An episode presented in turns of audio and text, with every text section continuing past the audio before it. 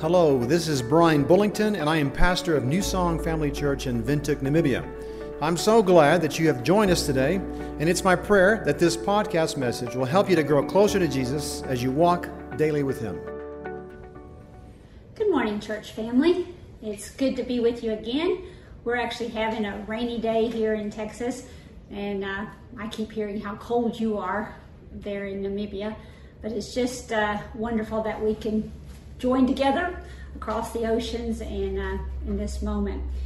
You know, uh, I was reading a story the other day that about a runner, and I know I won't say his name right, but it's Eyob uh, uh, was a marathon runner from Italy, and he uh, was had entered running marathons and had only run one marathon before this particular day in 2017.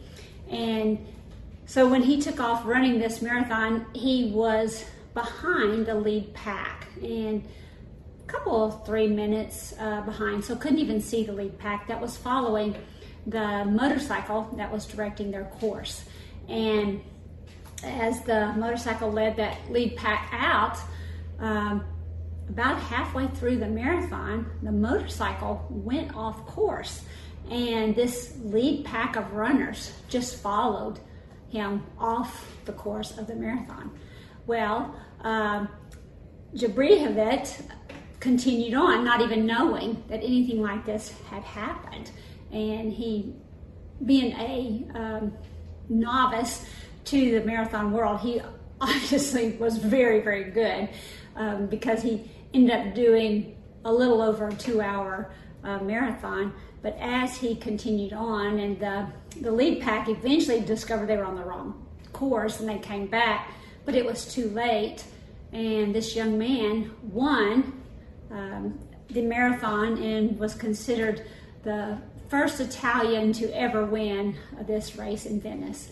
And uh, at the cost of the lead pack being off the course. Have you ever felt like you've gotten off course? Have you ever just watched people go off course? I think we've it, we've experienced both things. I uh, so often working with youth, I can I have said I've started saying this to young people. I see that we're losing you.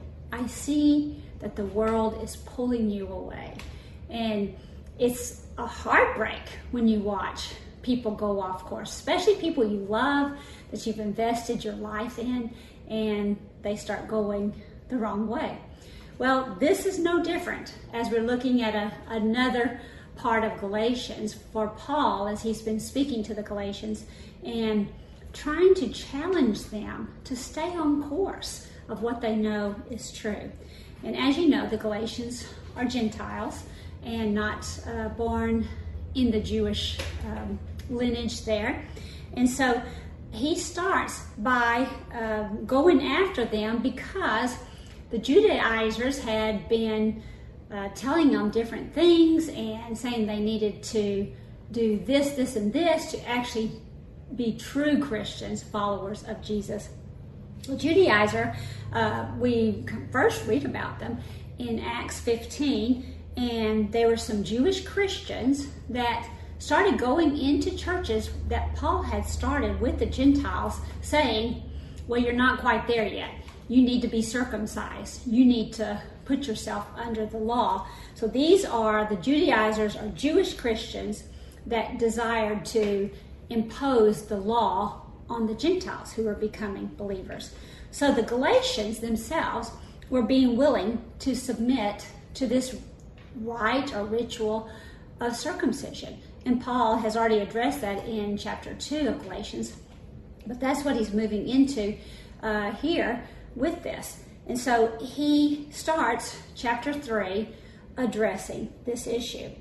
Uh, I want to say that when I read these 14 verses, so we're going to do uh, Galatians 3 1 through 14, it's complicated. I don't know if you find sometimes Paul complicated to read and to understand and can't express you how many times I have read those 14 verses and studied them. And it made me think of those uh, pictures. We used to own one that just was a bunch of colors and shapes and everything. And you remember those that you would just stare at it, and the secret was that you had to look straight through it, and then all of a sudden this image would appear. And I'll never forget the first time it did because I stared and stared, and I kept coming back to it and staring. And people were going, "Oh, I see it," and you'd, you'd work on it some more, trying to find out what are they actually staring at. And the more I stared, eventually I started seeing it. And I started seeing the picture that was hidden inside all these colors and shapes. So I look at Paul's writing, and especially this one that we're talking about today, that don't be discouraged if this doesn't make sense to you. Uh, don't be discouraged if I'm not explaining it very well, but keep looking at it, keep going back to it. I think you're going to have those aha moments as you keep looking at God, uh, God's word spoken through Paul, and and make yourself keep focusing on it. Be uh, steadfast in studying this, and I think all of a sudden you're going to go, oh, I understand this. So that's where we are today. So kind of relax and say, here we go.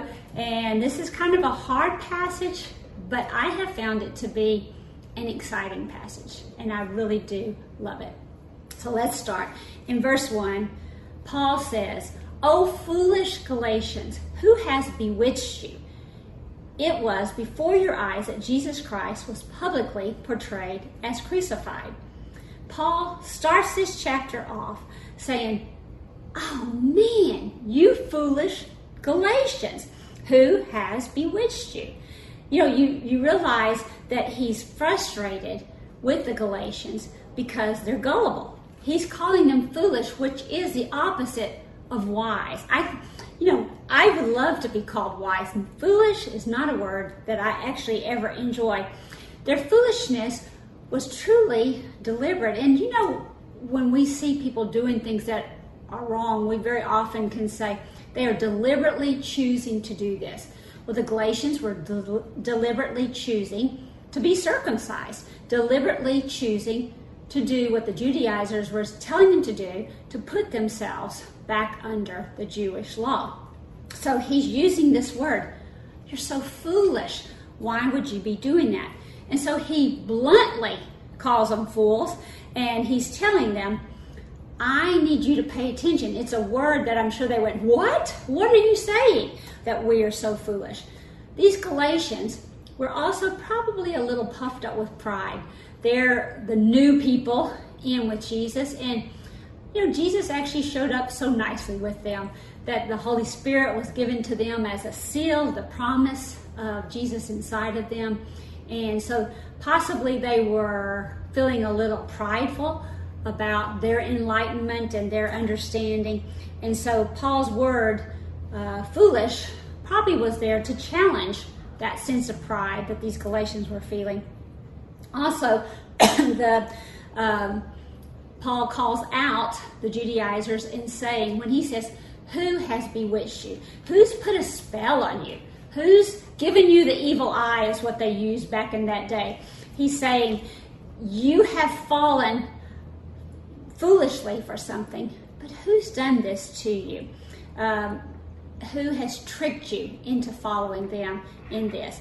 The, their teaching that they were doing was a lot of false doctrine. These were um, Jewish believers, but they were Jesus and, and it, they just took the law that they had come out of and combined it with their Christianity. You know, we can find so easily that we ourselves do that. You know, that we can say, I got saved at six, and then what did I add to my salvation? What did I begin to feel like had to be done to make sure that I got to heaven? Whether it's, you know, we do need to be baptized, we do need to take the Lord's Supper, but these are not things that save us. It is our faith that saves us. And so uh, you can just, as we're going through these, think about yourself. How have you personally done Jesus and? And this is what Paul is uh, kind of fussing at the Galatians about. also, Paul seeks to contrast uh, the way that they preached the gospel to the Galatians uh, with the way that the Judaizers were preaching the gospel. So there was two different gospels being preached there at this time, and so um, the Paul was always very out front, um, showing who Jesus was. Paul was always about the cross of Jesus Christ and what um, what Jesus did for us. Very vocal, so vocal it landed him in so much trouble over and over and over again. The Judaizers were uh, seemed to be more um, cunning, sneaky, subtle, and um, tricky. So like a like a bewitching. And so this was the difference in those. And Paul says, you know, that they have seen the cross portrayed before them. They have seen Jesus lived out before them. Paul has been showing them Jesus and the crucifixion from the very start. So then Paul tells them that this is the truth Jesus crucified, there's nothing else. That faith in Jesus, adopting the teachings of the Judaizers, is walking away from the gospel that Paul has been teaching them. Then in verse 2, he says, Let me ask you only this Did you receive the Spirit by works of the law or by hearing with faith? Now, interesting, the first six verses, Paul actually asks six questions. So this is the second question. The first one, who has done this to you?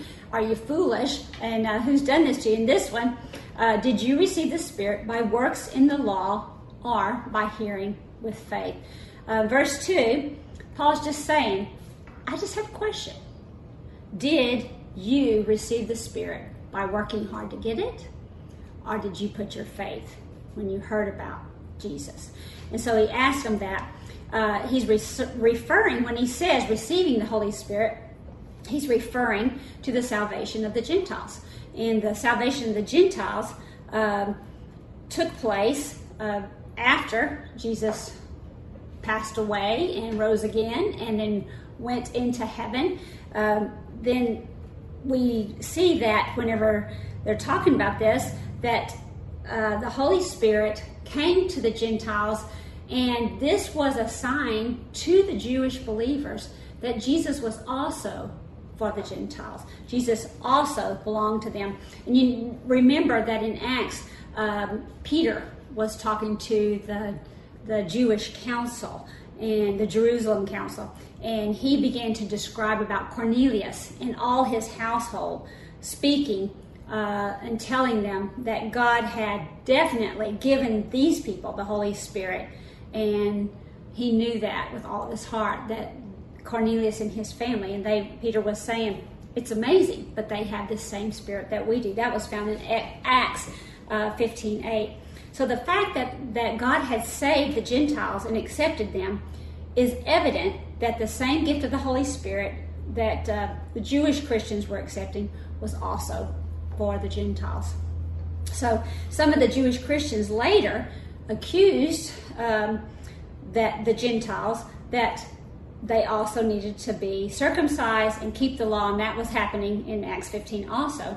And that they were of a lower state, even though they had the same spirit. They were saying in Acts that they weren't really one of them, that the Jewish Christians were, you know, tops, and then the uh, Gentiles would be kind of like a second level because they didn't keep all the law.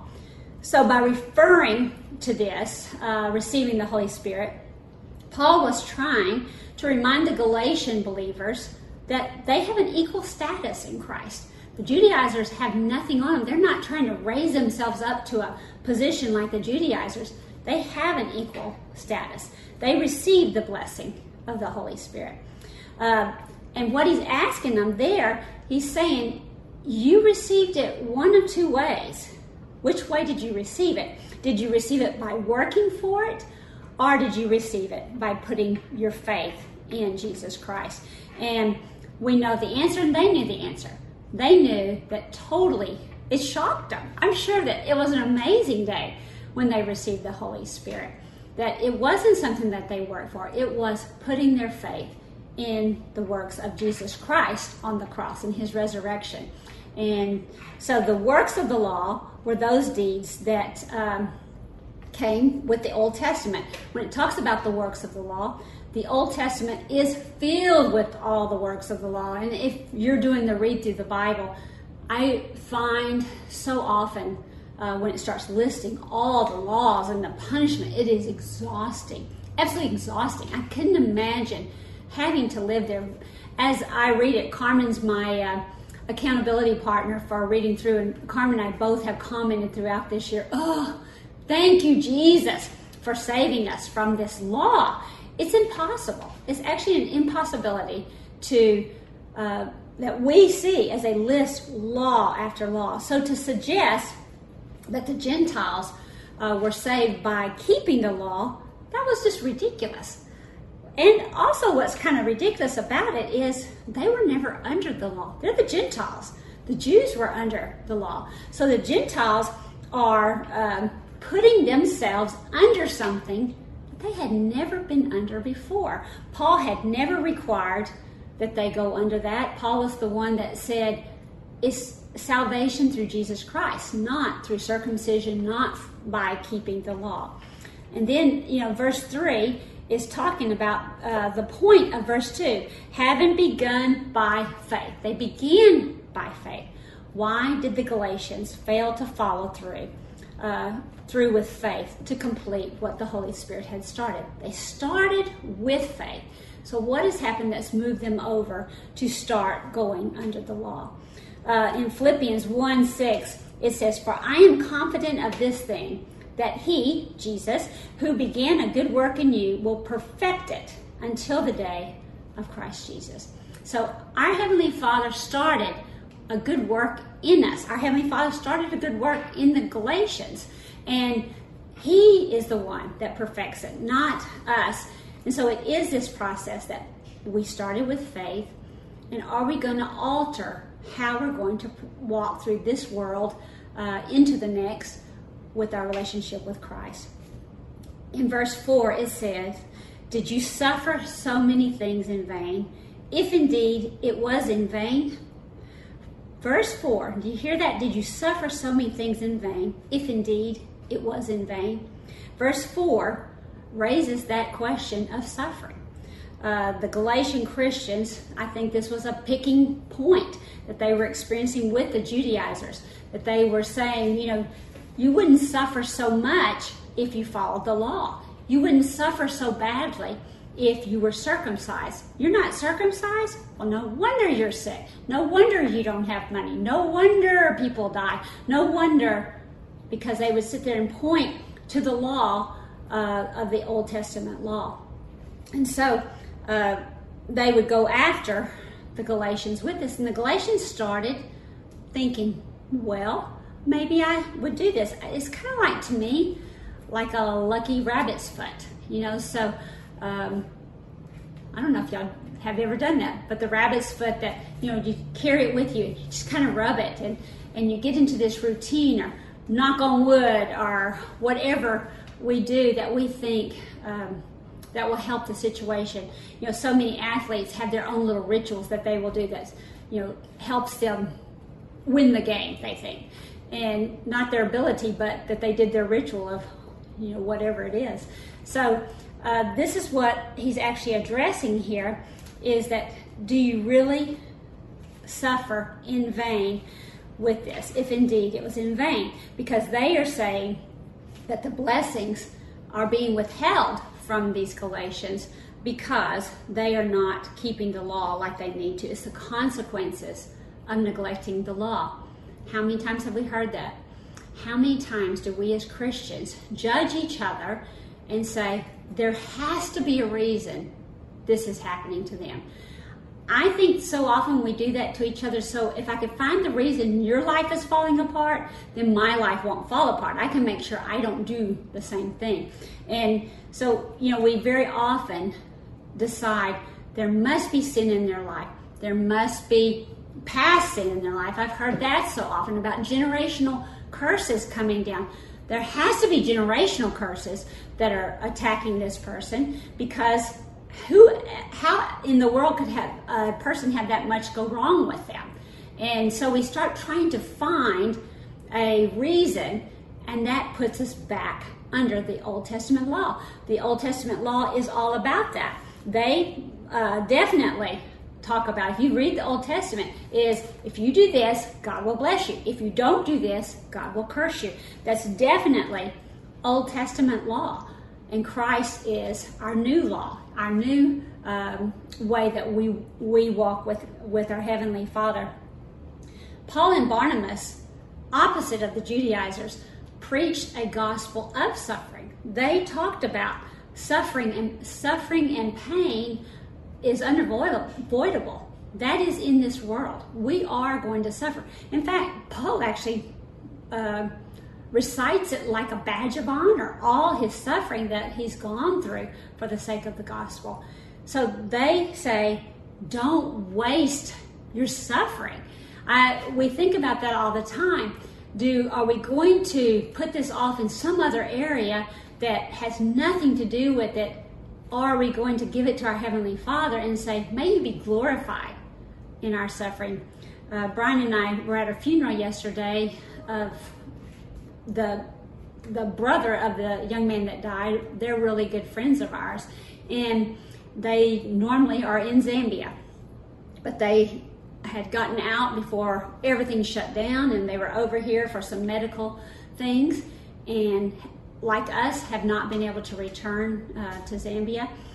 And uh, a little over a week ago, his 45 year old brother um, died and so James, our friend, um, was able to drive to his parents and give them this awful news himself and um, be with his family.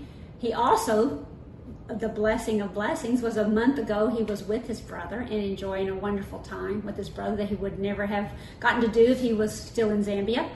And then yesterday, them being at the funeral, and we, we talked about how wonderful that is that they were able to be here because he would have never been able, able to have gotten from Zambia to here with the death of his brother. And they were praising God for God putting everything in place for them to be here when this tragedy hit their family. That's what it means when we say, don't suffer in vain.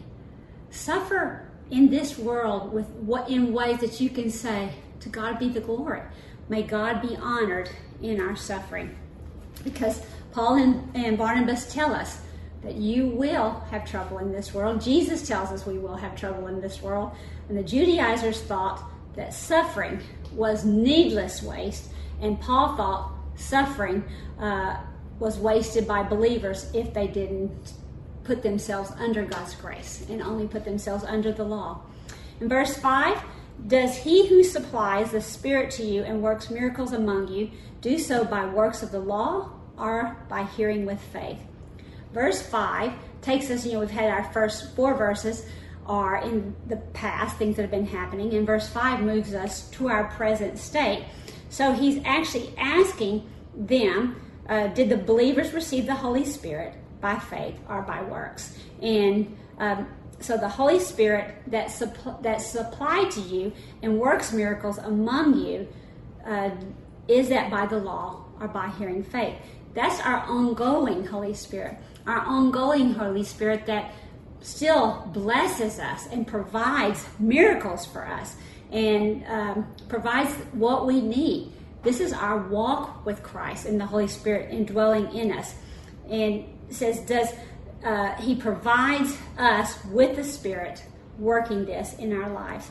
In verses 2 and 3, Paul is focusing more on the beginning of the Spirit's work. And then when we get to 5, he's talking about how the Spirit continues working ongoing blessings in our lives. If law keeping was so important as the Judaizers were insisting that it was, then what would law keeping produce? If I was keeping the exact law, would it produce a miracle? Have you ever seen a miracle produced by works? So that's what he's asking them that surely your efforts of work is not going to produce what the Holy Spirit is producing in your life. It teaches us several things that the generosity of God is always there in our lives. that we don't have to question, we don't have to work for it. The greatness of God's power as He continuously gives us uh, grace and love in our lives, that power of our Heavenly Father. And that uh, the thing that Paul seems to be wanting to tell them is that we have a mighty God, not a little God, but a mighty God. And if we sit there and we start saying that um, God's power is not as effective as the law, that means I have to do it. I have to take charge of my life. But God's power requires nothing of me except my faith in Him. Paul uh, views God's interest and activities in the lives of the people as ongoing. He sees that God is always interested in what's happening, that salvation um, is the beginning of a lifelong and eternal process of walking with God. Then in verse 6, just as Abraham believed God, and it was counted to him as righteousness, were the Galatians uh, saved by faith, is what he's asking. And he goes to Abraham. Abraham also is recorded in Genesis 15 6, uh, years before Abraham and his son were, were uh, circumcised, that he had been saved by faith, that he was counted as righteous through his faith. Moses also, when he was writing, he spoke of Abraham and saying he was justified on the basis of his hearing of faith, just like the Gentiles had been. So, uh, so when he says, just as Abraham believed God, and it was counted to him as righteousness, Abraham, all the way back. And then verse 7 Know then that it is those of faith who are the sons of Abraham. What a stir! What a big stir, because the Judaizers believed that their physical descent from Abraham was everything. It was the key to making them accepted and blessed by God. Paul was saying that it is those by faith who are believers in God are already Abraham's sons. They're already a part of that lineage. It is faith, not our physical descent, that uh, gives a person that position of being one of Abraham's descendants. In verse 8, and the scripture foreseeing that God would justify the Gentiles by faith, preached the gospel beforehand to Abraham, saying, In you shall all the nations be blessed. In verse 8, Paul reminds his readers of the promise which God gave to Abraham, and he shows us from this promise that God had included the Gentiles. All nations is what he says, saying, In you to Abraham shall all the nations be blessed. Paul uh, went so far in this verse 8 that he is talking about, he calls that, when he was talking to um, Abraham, preaching the gospel. What an interesting thought. You know, the gospel is the good news of salvation through Jesus Christ, through faith in Jesus Christ. So here he is in verse 8, talking about Abraham, saying, Preach the gospel beforehand to Abraham, saying, In you shall all the nations be blessed. Who is that? Jesus. It came through that lineage, and all the nations were blessed through that promise that God gave to Abraham, that gospel being preached to Abraham of Jesus. He was on his way. The gospel was not new. This was not a new story. God, for thousands of years, had already been talking about this this faith that he was expecting for his people. And in verse 9 it says, So then, those who are of faith are blessed along with Abraham, the man of faith. It could be seen all the way back to the Abraham covenant. Uh, once again, the Judaizers were wrong. And with Abraham, all those who are in faith are under that promise, including the Gentiles. They are also blessed. Then we move to the curse of the law. Uh, in verses 10 through 14, talks about uh, verse 10 For all who rely on works of the law are under a curse. For it is written, Cursed be everyone who does not abide by all things written in the book of the law and do them. Paul is quoting, he's actually going to quote quite a few Old Testament scriptures, and he has been talking about you know Old Testament things there. So he quotes Deuteronomy 27 26 Cursed be anyone who does not confirm the words of this law by doing them. So he, he's saying that these are um, for those that are seeking justification by the law. Those that are, it's all their salvation, they're seeking that it's based on the law. That's back in Deuteronomy. Cursed is anyone who does not keep all the law. And that is where we were before Jesus came for us, before he took our punishment. So we were trying, and you read that always trying to do right. And the Bible just circles around and around and around. And they did right in, in the sight of the Lord, and they were the most evil in the sight of the Lord. And it just keeps moving like that with the, the Jewish nation. And so he's using that scripture to say there's a curse on trying to follow the law. It's impossible. You are either in or you're out. It's, it's a law that says thou shalt or thou shalt not. It's the very nature of the law to condemn the, the one that has broken the law. It has a penalty attached to it. You can go in any court, and people who know the law can say, if you have stolen, this is the punishment. If you have murdered, this is the punishment. So that's what the Old uh, Testament, the Old Covenant law, was putting on people. You have sinned, here's the punishment for that. And of course, we all know our punishment for our inability um, to follow the law is hell, the curse of hell. And this is why James also said in James 2 10 through 12, For whosoever shall keep the whole law and yet offend it in one point, he's guilty of all. Sure. Have you ever sinned once? Then we've blown it and we don't have any hope under the law. And so you realize that that is what the good news, the gospel of Jesus Christ is, is that we cannot keep this law. We are cursed, doomed, doomed under this law. And uh, the separation that comes with that curse, the separation from our Heavenly Father and final judgment. Sinners are condemned under the uh, under this law, and the wrath of God is uh, on us for that. In verse 11, now it is evident that no one is justified before God by the law, for the righteous shall live by faith. Paul quotes now, he's quoting in Habakkuk 2, verse 4 Behold, his soul, which is lifted up, is not upright in him, but the just shall live by faith.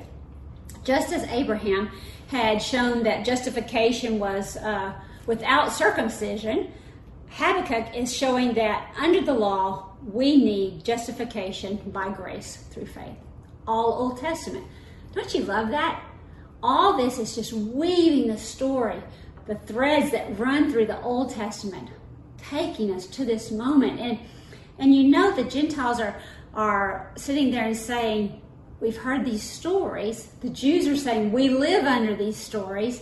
And Paul is weaving this beautiful tapestry of all this old scripture that's foretelling of this moment when they would be free of the law and come under the grace of Jesus Christ. Uh, verse 12, but the law is not of faith, rather, the one who does them shall live by them. And Leviticus is the one it's quoting there, Leviticus 18:5. Keep my decrees and laws, for the person who obeys them will live by them. I am the Lord. So if we're going to, to obey one, we need to obey all. If we're going to sin and break one of them, we have broken all, because that is the standard of the law. In verse 13, this is our joy, this is our hope. Christ redeemed, yea, us from the curse of the law by becoming a curse for us. For it is written, Cursed is everyone who is hanged on a tree. The death of Christ redeems us, takes us back from the curse of the law. Paul now explains how the death of Jesus did what the law could not do. Jesus took that place. Uh, the law left us in bondage, left us as slaves, left us under the curse of the law. Man was uh, going to be punished. We had no hope, and we were going to um, get our punishment, and it was going to be given to us by God, the wrath of God. The death of Christ redeems us. The word redeem means uh, payment of a price, recover from the power of another, to ransom, to buy off. So a payment paid to draw back. It was common, common, commonly, I can't say the word, um, used in literature during that day to uh, talking about when a slave bought his freedom, paid for his freedom. So Jesus paid for our freedom. He ransomed us. He redeemed us from our slavery to sin under the law. Christ purchased our release. He paid for that. This passage uh, basically talks about the law is our cruel slave master, our cruel, punishing slave master that holds us in bondage. And Christ has purchased our freedom from that. Paul, in his language, he's uh, in, in what he's saying, he says, being made a curse for us. For us, on our behalf, Jesus did this for us. Jesus became a curse not because he did anything. He didn't do anything wrong, but he took our place. He suffered. He took the punishment. He suffered on our behalf. Christ did this by being made a curse for us. In Deuteronomy 21, 22, and 23, he's quoting this And if a man have committed a sin worthy of death, and he be put to death, and though he hang him on a tree, his body shall not remain all night upon the tree, but shall in, in any wise bury him that day. That uh, the land will not be defiled, for the Lord thy God gives thee an, an inheritance. The death of Jesus is not a matter of transferring it's uh, not transferring our guilt on him. It's rather that he freely accepts bearing our punishment. Jesus didn't carry our guilt.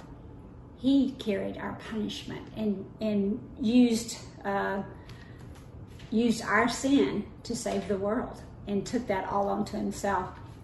God accepts his death as a sufficient payment for the things we all have done wrong. And he's happy, he's satisfied. The punishment has been paid there. In verse 14, so that in Christ Jesus, do you hear that? So that in Christ Jesus, the blessing of Abraham might come to the Gentiles so that we might receive the promised Spirit through faith. Here's the conclusion of this whole thing that we're just kind of weaving around through is that the blessing of Abraham can come to the Gentiles me, you, that the blessing of Abraham can come. Jesus died so that God could fulfill his promise to Abraham. That was back in, you know, thousands of years before that through your seed shall all the nations of the earth be blessed. This is not a rejection of the Jews, it's an inclusion of the world. Not a rejection of the Jews, but with the Jews, including them in this salvation. Uh, they could not be saved by the law. We cannot be saved by the law. But God, in His mercy, made salvation possible through His Son, Jesus Christ. It's good news. It's great news. I think about this when I sit there and stay and think, how amazing that is that God did all of that and wove all of these stories, all of these people through this history of time and, and took it to today where we can say, Jesus died for us and he rose from the dead, and we have this as our gift. This is our blessing that has come to Abraham through Abraham through to us. It's come on us. We believe in Jesus Christ as our Savior. We ask Him to forgive us of our sins. We repent of them and turn away from our sins. We confess Christ. We t- tell people uh, that we're are believers. We talk about Jesus everywhere we go. We stand before anybody and talk about him. We're baptized as a symbol, a witness of all that has been done through Jesus Christ. And then we run this race faithfully until one day we get to run straight into our Heavenly Father's arms. This is why it's so important to get this through our head. If we try to live the Christian life by our own strength, it's going to be exhausting. You know, we talk to people so often that say, Christianity just really got hard. I didn't enjoy it. It didn't work for me. I find that Christianity sometimes um, is not easy, but if I am clinging to my Heavenly Father, then He walks me through everything I'm going to go through in this world. If I rely at all on myself, then again I put myself under my works, under the law, as if I can earn God's pleasure and favor. If I do this, this, this, and this, maybe He'll bless me now. And we look at this and we say, there's no truth to that. It's just futile to be doing, um, putting ourselves under works when Jesus has already paid the full price for that and has bought us and has redeemed us from the law by becoming our punishment, um, by taking that punishment. It all begins at the cross, as Paul is saying, and all that God accomplished through Jesus on the cross. It all began when you and I have prayed and asked Jesus to be our Savior, and the Holy Spirit was given to us as a seal of promise that um, that Jesus indwells in us and lives in us. Why in the world would we be foolish and start walking again under trying to perform and trying to do things just so we can have God's approval, just so I can look better, so I can be puffed up with pride. Look how many books of the Bible I've read, or um, how many times I've prayed today, or how many times I go to church, or whatever it is. But there's a lot of little subtle things that we can do that, that we start feeling like that if we will love better, uh, speak better, whatever it is, that God would bless us. God has blessed us. We are blessed. We have the Abraham blessing in us through his uh, God's Son, Jesus Christ. Luther writes this. I thought it was such a great quote. They try to do good of themselves in order that they might stand before God, clothed in their own virtues and merits. But this is impossible. Among us, you were one who held this opinion, or rather, this error. So was I, and I am still fighting against the error without having conquered it yet. I think this is a fight for the rest of our lives here in this world that we will have to keep checking what am I putting into my life that's about works, about putting myself back under the law.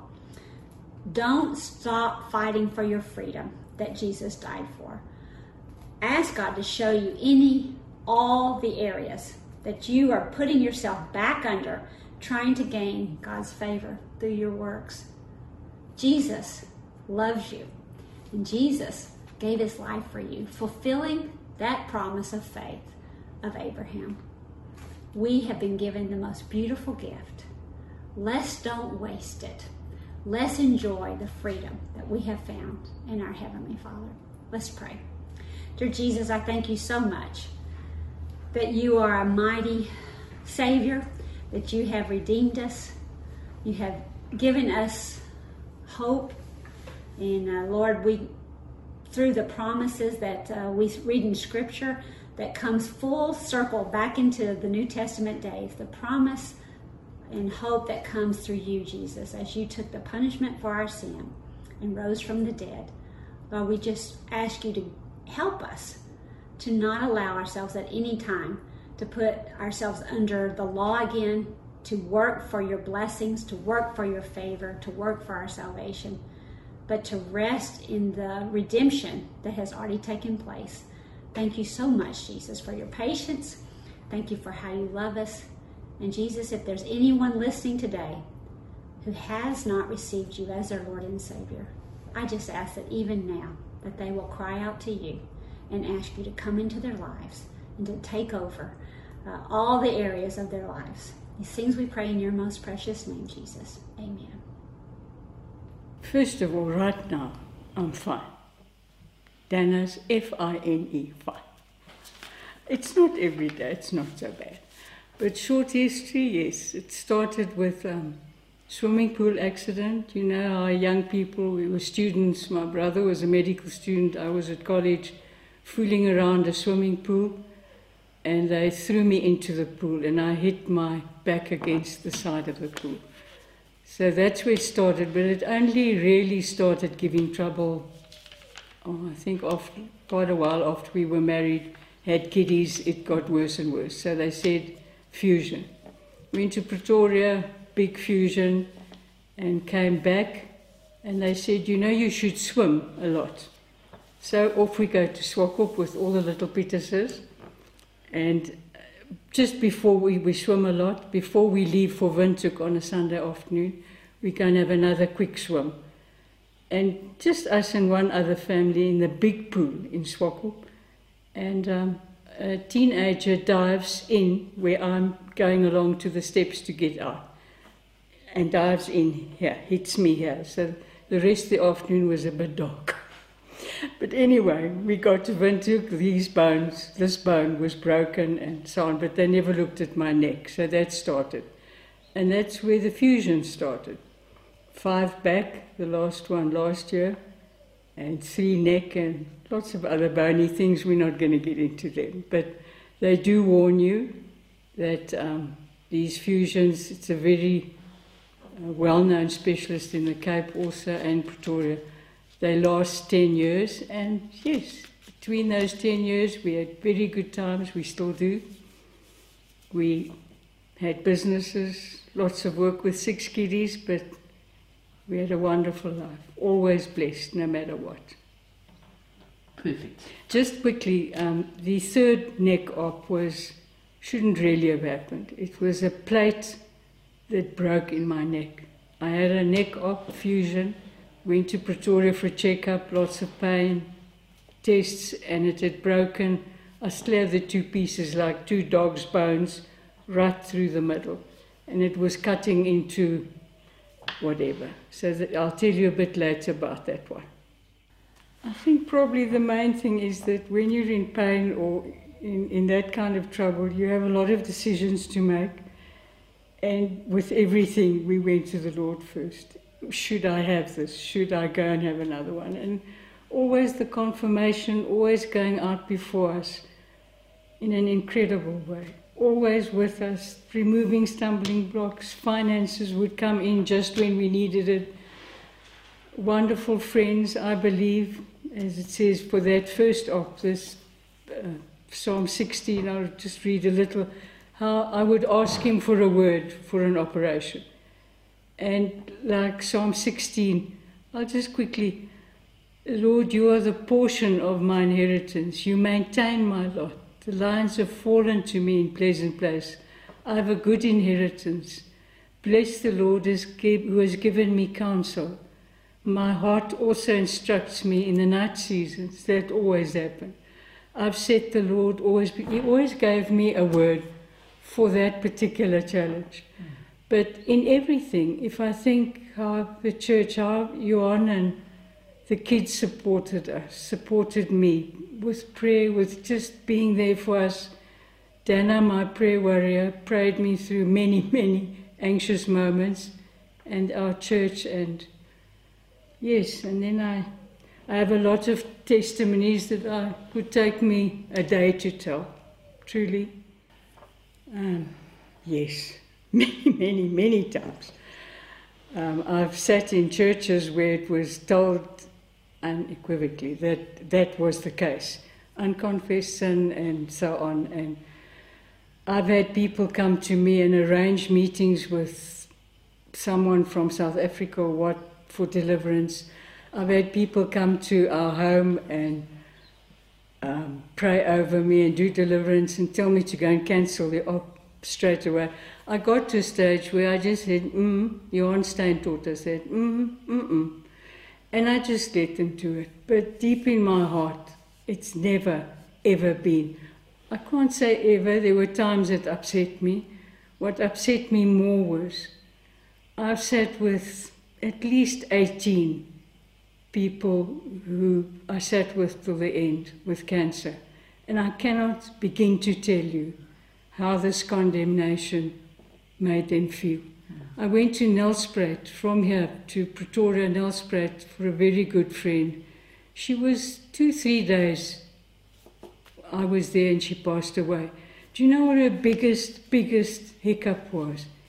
that she still didn't know what to still confess. Hmm. And it, it's so cruel. Um, instead of enjoying that time with their family, the Lord, I had to hold in my arms. But how, how do you convince someone then? She's been told that over and over. It's so condemning. I was told once that they saw me as this very big, sturdy tree, but the roots were all muddy water, dirty water, and the leaves were falling off, and I was dying. Someone came to my house and told me that, and it did upset me. Johan told me throw it away, but you know, you hear it, and look, I'm a I'm a wonderful case for those people because either I fall, my son is already like now with his knee fall. Honestly, mom, what next? So I am a candidate for what they say. But anyway, what I'm trying to say is when Jesus, when we get saved, you're clean, you're pure, He's made you righteous. How, how can, do any of us, when we come to Christ, get saved? What about the old people or 60, 70, 80 years old? Do, do you sit and remember and try your hardest to remember all the sins you did so that they're forgiven? God just takes you, Jesus Christ, and covers you from head to foot with his blood. Um, it just it hurts when people compromise. Is, is that cruel death not enough? Was that blood poured out for you not enough? They want to add, you must still do this and that. You haven't done this and that. It's actually ridiculous. The Bible says no more condemnation. You're free, you're pure, you're righteous. You know, I love that when Max Lucado says, a lot of that, you hear these things and people, he says, it's like a graph. Today, you're saved, you're up here. Tomorrow, you're not saved, you're unborn because you did that and this. You confess, confess and you're saved again. But in three days, you're unsaved. It doesn't work like that. When you're saved, you're saved. You have God's seal on you. You're standing on kingdom ground with your feet. So you're part of all this. You're part of what you see on the other side, a broken world. In 75 years, I've got weak bones. I've fallen. I've had the swimming pool accidents were bad. Um, things happen. People have much worse things than that. Lose two, three children in a family. How do you explain it? That's a broken world. It's God would never punish or bring something like that on us. He's just goodness. So I I can get very upset when I hear stories like that, which still come my way quite often. It's almost the same as this other one. It's to me almost not worth answering because it's, to me, that's my view, totally unacceptable, not in line with God's word at all. Um, can you imagine my kids with a mother and father, each with a mother and father, and grandparents on both sides. Us having to, I've asked someone who's told me that over and over, and really charged me with, I need to be delivered. And that's why this is happening. And when I see him again, I've fallen again or something anyway. But you know what, I, what picture the Lord gave me once? He died for us, cleanses us, He's made you righteous to go before God the Father into the throne room. Can you imagine standing there with your white robe clean before your Father and someone or the enemy or whoever starts spinning little dirty rags all over your white robes? The sins of this grandfather, granny, aunt, uncle, whatever. It's, it's just so not on. One of those things that they get people to start searching and delving into the past and why not just enjoy Jesus and, and the Father and get to know Him and, and leave all that mess? You, you're forgiven, you're cleansed, you're free. I, I can't go along with that at all. I once, I've never really said, Lord, why is this happening again? Maybe I've thought it. But um, because there were some very tough times, I think, especially for our family, for you Johan. But I, I love journaling, so I, I ask the Lord very specifically, and His answers are very specific. And I once said, Lord, am I missing something? Is there something you're trying to show me? Because then I'm really done because it's gone on for so long. But, you know, the only sentence I got that I wrote, and it came pretty quickly, was, My love is sufficient for you. And that's fine for me. He must just love me. He gave me my name, my actual name is Susanna, with an A at the end, and he made it with an H. And one of my daughters looked that up, and it was quite interesting. And um, no, I don't believe that at all. Not at all. Just love him and enjoy him. He delights in you. So just check everything. And now with this COVID thing, you have the Lion of Judah behind you, and your feet are rooted in kingdom ground. So everything we see and hear in the media, look at it and what he's told me, and I, I've asked him, not it was only not only one occasion. I have, he has never ever. I've always felt I was being taught something. He was maturing me. He was growing my faith. Um, it was always a thing with our family and just getting to know God so closely, the kids as well, that I I cannot say. Um, Yes, I would not go with that at all. God has always made me feel I'm special, mm. that there was no unforgiven sin. I mean, how, how much do we sin every day? And we're not accountable. We don't even remember all our thoughts, deeds, whatever. But we're saved. That's the big thing. We're going to spend eternity with the Lord. So I'm not going to believe that. And um, I think the next one who tells me I'm an old tree with roots, you better tell me my roots are just going grey. It won't be that. I think I'll be, I'll be a little bit more verbal in my answers. This is Rico Veka, and I am also a pastor at New Song Family Church. I want to thank you for listening to this message today, and it is my hope that you will join us again for another New Song Family Church podcast.